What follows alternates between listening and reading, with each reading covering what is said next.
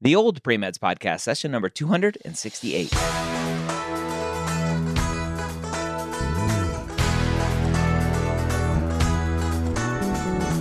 You're a non traditional student entering the medical field on your terms. You may have had some hiccups along the way, but now you're ready to change course and go back and serve others as a physician.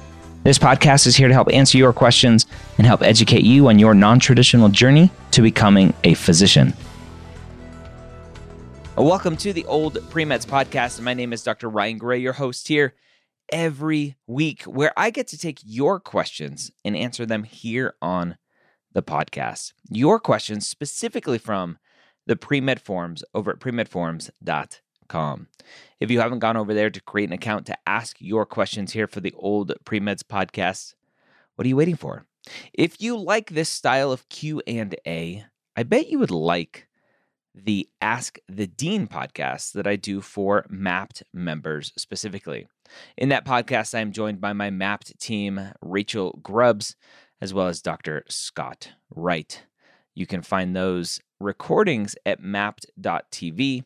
And if you're a Mappd member, they are live in the Facebook group every week, as well as public on the first Monday of every month. They're all on MAP's Facebook and YouTube channels as well.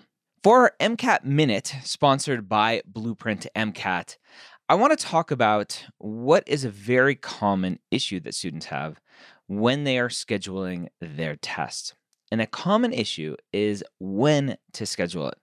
And the common question is can I take the test in June or July and still be okay? And the answer is yes, with a big asterisk.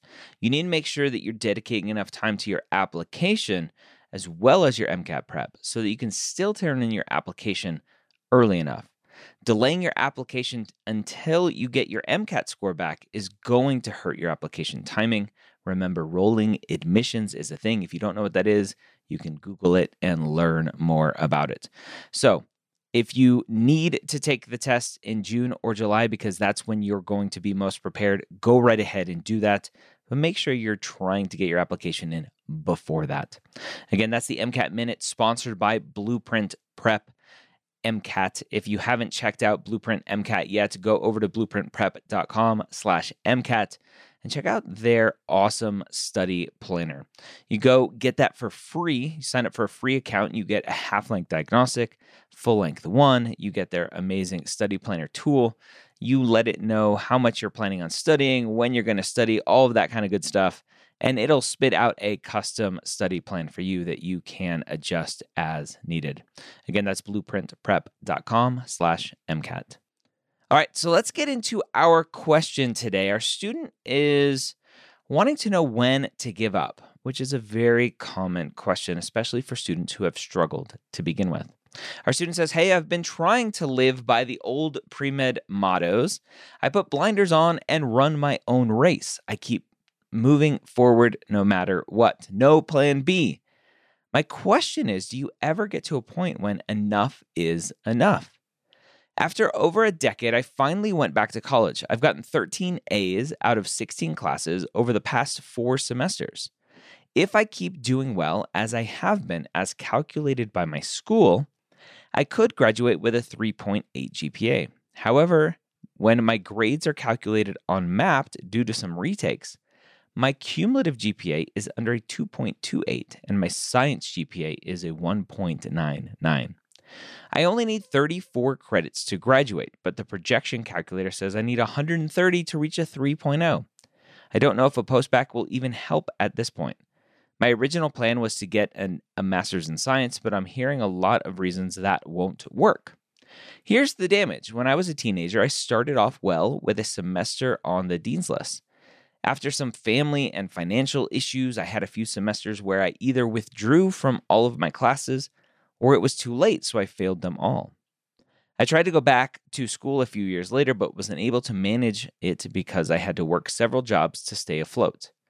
I'm finally in a position where I have a good job that allows me to work from home and stability enough to focus on school. I'm afraid that it's far too late. The damage is done and may be irrevocable. Any advice is greatly appreciated.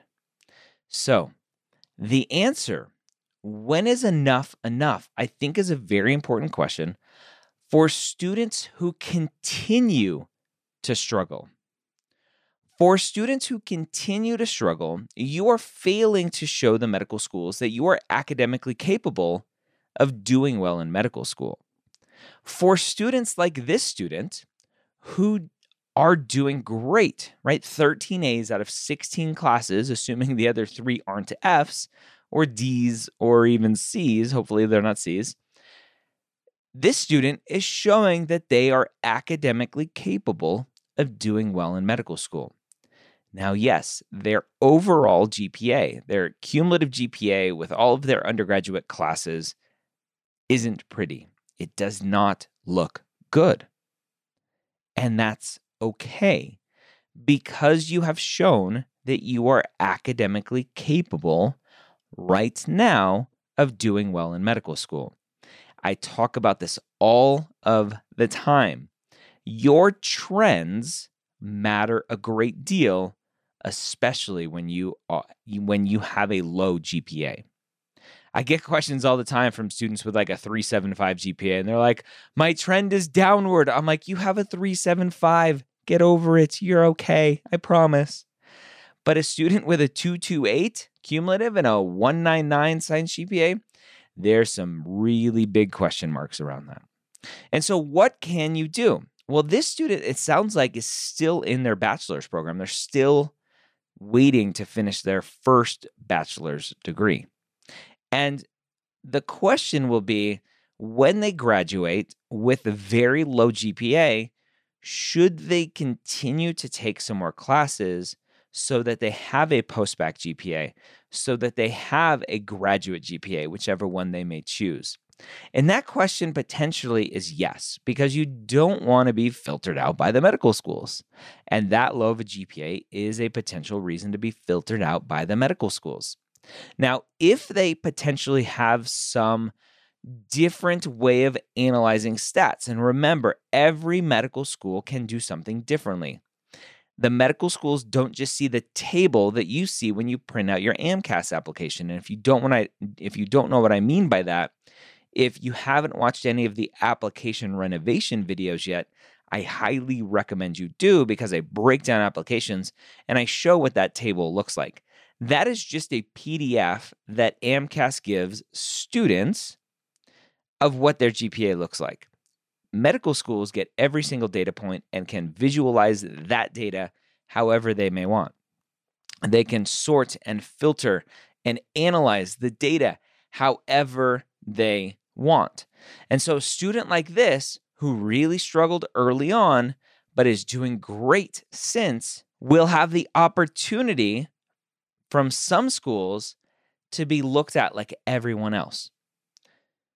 Some schools look at your last 20 hours of science. Some, some schools look at your last 60 hours total. Some schools look at your last 32 hours total. Every school is different.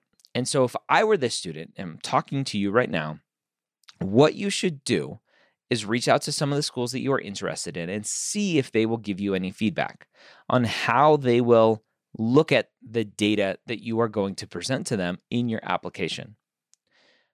You have put in the hard work. You're doing great. Continue to do that. And really, at the end of the day, to answer the question, when is enough enough? It's number one, when you realize you don't want to be a physician anymore, or two, when you realize you don't have the academic ability to do well in medical school. So, for this student, if you have a 2.28 GPA and you continue to get C's and B minuses or D's, that is showing that you are not academic, academically capable of doing well in medical school. And enough may be enough. Now, there are lots of reasons why you may be struggling. Number one, you just don't have enough time to dedicate to school. If that's the case, stop going to school and digging a deeper hole. Another reason, maybe you have some sort of learning disability that you don't know about yet, that hasn't been diagnosed about yet, so that your study habits and how you sit down and learn isn't being adjusted appropriately for the way that you need to learn. Or number three, you're just not that smart. And that's okay too. when I say you're not that not that smart, it means you just you're not you're not putting your full effort into the classes that you need to be putting your full effort into. And there are lots of reasons why that is. You're not interested in the topic. You don't really want to be a doctor. This stuff just comes really hard to you. And no matter how many tutors you have or, or different learning styles that you use, you just can't grasp it. Does that mean you won't be an amazing physician or couldn't be an amazing physician? No. And and maybe there are some alternative routes to maybe an international medical school where you can go and still be a successful medical student even though you've struggled in gen chem and organic chemistry, biochemistry, what whatever class that you struggle in. Struggling in specific coursework doesn't necessarily mean you're going to be a bad physician. It just means that you are you may potentially struggle in medical school. You may continue to struggle in your board exams. And schools don't want to see that. Number one, they don't want to put you through all of that schooling and all of that debt for you to come out on the other end and not be able to pass your boards. That is a bad, bad thing.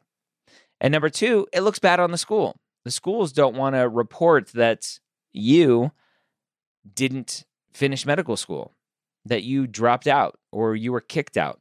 That looks bad on the medical school. It's a bad reflection on them. So you have to show academic capability at some point. The question is, when do you pull the plug? And really, that is up to you to determine when enough is enough. Hopefully, this was helpful for you. Again, don't forget to check out Blueprint MCAT. Thanks for sponsoring the MCAT Minute. If you need to push your MCAT test date back a little bit more, you can do that and still be okay as long as you're working on the application as well. Hope you have a great week. We'll see you next time here on the Old Premeds Podcast.